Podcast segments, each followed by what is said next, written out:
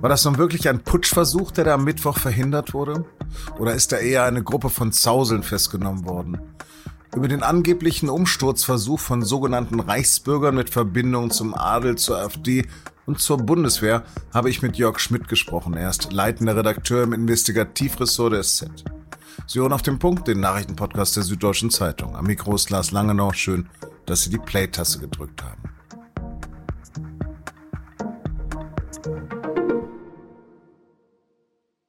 Also bei mir ist es heute um 11 Uhr ruhig geblieben. Wollten bei Ihnen Sie reden oder klingelte das Telefon am bundesweiten Bahntag? Zum Test der Systeme zur Warnung in Katastrophenfällen? Allerdings ist es auch beruhigend, dass es nicht, ich wiederhole nicht, das Signal zum Umsturz der freiheitlich-demokratischen Grundordnung in Deutschland war. Denn wie Sie mitbekommen haben dürften, sitzt ein Teil derer, die das wohl wollen, seit Mittwoch in Untersuchungshaft. An der Spitze dieser angeblichen Verschwörung gegen die Republik soll Heinrich der 13. Prinz Reuß stehen, ein 71-jähriger Frankfurter Immobilienunternehmer. Hören wir doch mal rein, was für großartige Reden wir vom neuen, aber nun verhinderten, weil in Untersuchungshaft sitzenden Prinzen und König, Kaiser oder Steinmeier ins Spiel zu erwarten hätten. Heinrich Reuß spricht da bei einer Veranstaltung 2019 in Zürich. Im gebrochenen Denglisch preist er die Zeit, als seine Vorfahren über Gera und Umgebung herrschten und verbreitet antisemitische Verschwörungstheorien. Lassen wir ihn sich selbst vorstellen. I'm Heinrich XIII, Prince Reuß, and the successor of an ancient German dynasty that can be traced back to around 900 AD. Glücklicherweise wurden die Titel und Vorrechte des Adels 1919 in Deutschland abgeschafft. Scherz beiseite. Denn es waren ja noch andere dabei, eine Ex-AfD-Bundestagsabgeordnete etwa, die nach dem Umsturz neue Justizministerin werden sollte. Und jetzt wird es wirklich interessant. Offenbar waren an diesem Zirkel auch mehrere Bundeswehrleute, sogar Mitglieder einer Spezialeinheit beteiligt. Und laut Verfassungsschutzpräsident Thomas Haldenwang handelt es sich dabei um mehr als Einzelfälle. Und selbst das Ausland ist aufgeschreckt. So schreibt der britische Independent, Demokratie ist für Deutschland nicht selbstverständlich. Wie groß war und ist die Gefahr also wirklich? Darüber habe ich mit meinem Kollegen Jörg Schmidt aus dem investigativen Ressort heute Mittag am Telefon sprechen können. Jörg, eigentlich klingt das alles völlig absurd, fast zum Lachen. Allerdings sollen da auch Soldaten oder Ex-Soldaten der KSK dabei sein. Ein Prinz und eine Ex-Bundestagsabgeordnete der AfD. Vorab warst du anscheinend informiert. Ab wann hast du das denn alles ernst genommen?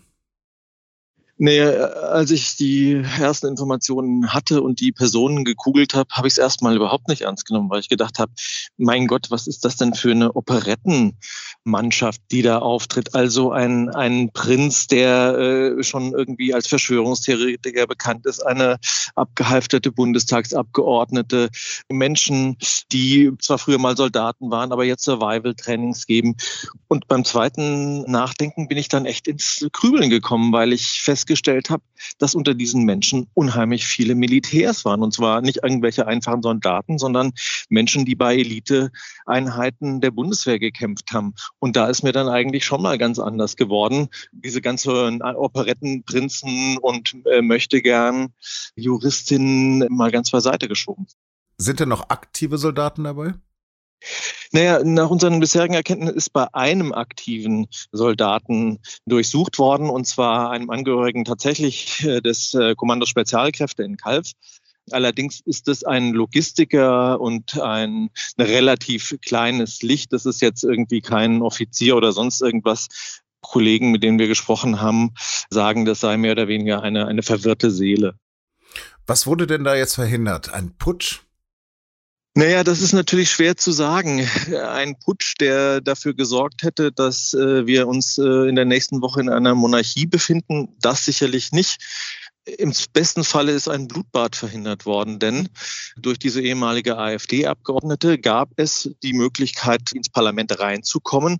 Und ich sag mal, wenn dort eine Gruppe von fünf oder sechs bewaffneten ehemaligen Elitekämpfern äh, in das Parlament eingedrungen wäre, dann möchte man sich bitte nicht vorstellen, was da hätte passieren können. Und da hätten wir sicherlich äh, mit, mit Toten und Verletzten zu tun gehabt. Von daher, bei allem Größenwahn, der hinter so einer Aktion stecken mag, wenn die das tatsächlich war, gemacht hätten und das Parlament gestürmt hätten, auch so als kleine äh, Gruppe, dann hätte das natürlich verheerende Schäden anrichten können.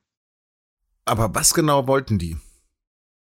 Naja, die wollten, klar, wollten, glaube ich, schon einen Umsturz. Die, die haben sich da schon was äh, zu Recht fantasiert. Es gab ja ganz konkrete Überlegungen, sogar schon eine Regierung aufzubauen, dass dieser Prinz sozusagen die, dieser Regierung vorstehen würde. Es waren Parlamentsposten besetzt worden. Außenminister sollte zum Beispiel ein Anwalt aus Hannover werden. Es gab eine Ärztin, die sollte Gesundheitsministerin werden. Es gab die äh, AfD, frühere Abgeordnete, die ja Richterin in Berlin war, sollte Justizministerin werden. Also es gab sozusagen konkrete Vorstellungen schon, wie eine künftige Regierung aussehen sollte. Und es gab die Überlegungen, neben diesem, ich sag mal, Regierungsteam, ein militärisches Team, das das Militär und eine neue Armee gründen würde. Und dort sollten diese ehemaligen KSK, vor allem ein ehemaliger KSK Oberst oder der Fallschirmjäger-Oberst, der sollte im Prinzip eine neue Armee aufbauen. Dafür waren sogar schon neue Uniformen bestellt und äh, angedacht. Hört sich alles unglaublich an. Du hattest jetzt mehrfach erwähnt. Welche Querverbindung hat denn diese Reichsbürgertruppe zur AfD? Das ist im Prinzip ein Milieu, was wir auch gesehen haben schon bei den Corona-Demos. Das ist eine, eine ganz eigenartige Melange aus Reichsbürgern, rechten Verschwörungstheoretikern, Esoterikern, die sich da äh, gefunden hat und die alle irgendwie eines eint, nämlich einen tiefen Abschaum und eine tiefe Verachtung gegenüber dem demokratischen Staat, in dem wir leben. Jetzt ist so ein bisschen unklar, wie viele Beschuldigte es eigentlich gibt und wie viele Leute da gestern durchsucht worden sind. Was ist dein letzter Stand? Naja, durchsucht worden ist das meinen, nach meinen Erkenntnissen bei 52 oder bei rund 50 Leuten, dass da in den nächsten Tagen es weitere Durchsuchungen geben wird und dass die Zahl der Beschuldigten steigen wird. Ich glaube, davon können wir ausgehen. 3000 Beamte sollen da im Einsatz gewesen sein. War das angemessen? Naja, was heißt angemessen? Man muss immer überlegen, äh, da sind über 130 Objekte durchsucht worden.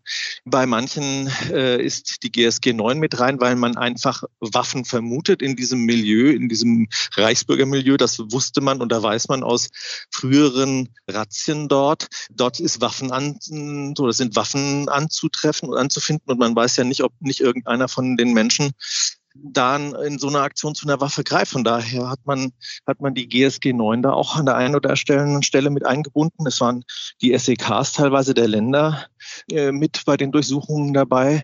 Da gilt natürlich auch so eine Form von Eigenschutz. Und ist denn schon bekannt, was bei den Razzien gefunden wurde? Nee, was man weiß, was gefunden wurde, ist tatsächlich, dass man Waffenarsenale gefunden hat. Ich sag mal von der Armbrust bis zum Gewehr. Allerdings sind viele von diesen Waffen tatsächlich legale Waffen gewesen oder sind offensichtlich legale Waffen, weil in diesen Kreisen tatsächlich Leute Waffenscheine haben. Von daher müsste man vielleicht mal das Recht eines Waffenscheins überdenken und mal an der Stelle vielleicht hinterfragen, ob man Menschen mit so einer politischen Einstellung künftig noch äh, erlaubt, eine Waffe zu tragen. Nochmal grundsätzlich, wie organisiert ist denn diese Reichsbürgerszene?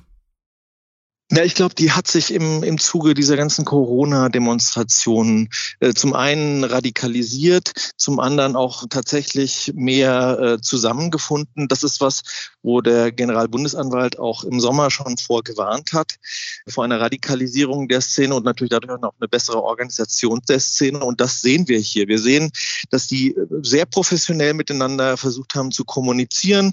Es ist davon die Rede, dass das mit Satellitentelefonen gearbeitet worden ist. Das sind äh, Handy, äh, verschiedene äh, Handys immer wieder gewechselt worden und Handynummern gewechselt worden. Es ist offensichtlich versucht worden, auch ähm, tatsächlich zu kommunizieren, ähm, verschlüsselt zu kommunizieren. Also äh, da sind wir sozusagen schon einen Schritt weiter, als wir, sag mal, vor ein, zwei Jahren waren was nicht nur mich sehr irritiert, wenn so ziemlich alle großen Medien von der Razzia wussten, wieso gab es dann nicht gleich eine förmliche Vorladung für die Beschuldigten statt dieser angeblich unangekündigten Besuche? Das ist eine gute Frage, aber äh, wirst verstehen, dass ich mich zum Thema Quellen schon gar nicht äußere. Äh, das habe ich nie getan und werde ich nicht tun, weder im, im Positiven im, noch im Negativen. Aber was man sagen kann, ist, dass es natürlich nicht der erste Fall ist. Man erinnert an den Fall Zumwinkel, wo relativ viele Medien damals vor Ort waren bei der Durchsuchung, als es um die Frage ging, ob der damalige Postchef Steuern in Millionenhöhe hinterzogen hat. Und äh, auch zuletzt beim Fall Usmanov äh, sind ja auch auch sich einige Kollegen über die Füße gelaufen bei dieser Geschichte. Jörg, hab herzlichen Dank für deine Zeit. Vielen Dank.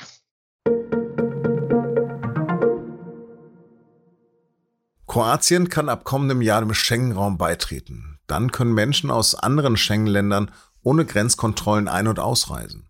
Darauf haben sich die zuständigen Minister der Schengen-Staaten bei einem Treffen in Brüssel verständigt. Für die Aufnahme von Bulgarien und Rumänien in den Schengen-Raum gab es dagegen keine Mehrheit. Zum Schengen-Raum gehören bislang 22 EU-Staaten sowie Norwegen, Liechtenstein, Island und die Schweiz. Zwischen diesen Ländern existieren keine harten Grenzen mehr. Die in Russland zu neun Jahren Haft verurteilte US-Basketballerin Britney Griner ist frei. Sie ist gegen den in den USA inhaftierten russischen Waffenhändler Viktor But ausgetauscht worden. Ein russisches Gericht hatte Griner im August wegen Drogenbesitzes zu Lagerhaft verurteilt. Bei einer Gepäckkontrolle am Moskauer Flughafen soll sie 0,5 Gramm Cannabisöl dabei gehabt haben. Das wurde als illegaler Drogenbesitz und versuchter Schmuggel gewertet. Der nach Russland zurückgekehrte frühere Sowjetoffizier Viktor Butt war zu 25 Jahren Haft verurteilt worden. Er hatte weltweit verbrecherische Regime und Rebellen illegal mit Waffen ausgerüstet. Wegen Klimaaktivisten der Gruppe Letzte Generation ist am Donnerstagvormittag eine Start- und Landebahn des Münchner Flughafens kurzzeitig gesperrt worden. Die Aktivisten hatten sich am Rollfeld im nördlichen Teil des Flughafengeländes festgeklebt. Es kam nur zu einzelnen geringen Verspätungen. Auch am Berliner Hauptstadtflughafen sind Vertreter der letzten Generation abermals in einen abgesperrten Bereich gelangt. Anders als bei ihrer Aktion vor zwei Wochen wurde der Flugbetrieb diesmal aber nicht beeinträchtigt.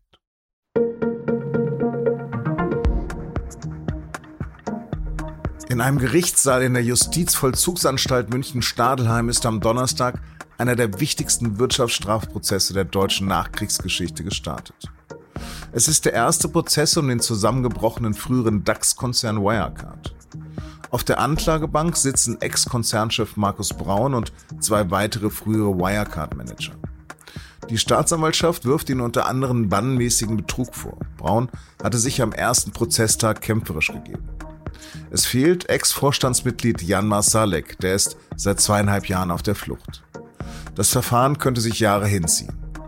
Wenn Sie jetzt noch mal wissen wollen, wie es so weit kommen konnte und wie dann alles aufgeflogen ist, dann empfehle ich Ihnen unseren Podcast zum Fall. Beide Staffeln unserer Serie Wirecard 1,9 Milliarden Lügen können Sie exklusiv auf Spotify hören. Ich verlinke Ihnen die Podcasts in den Show Notes.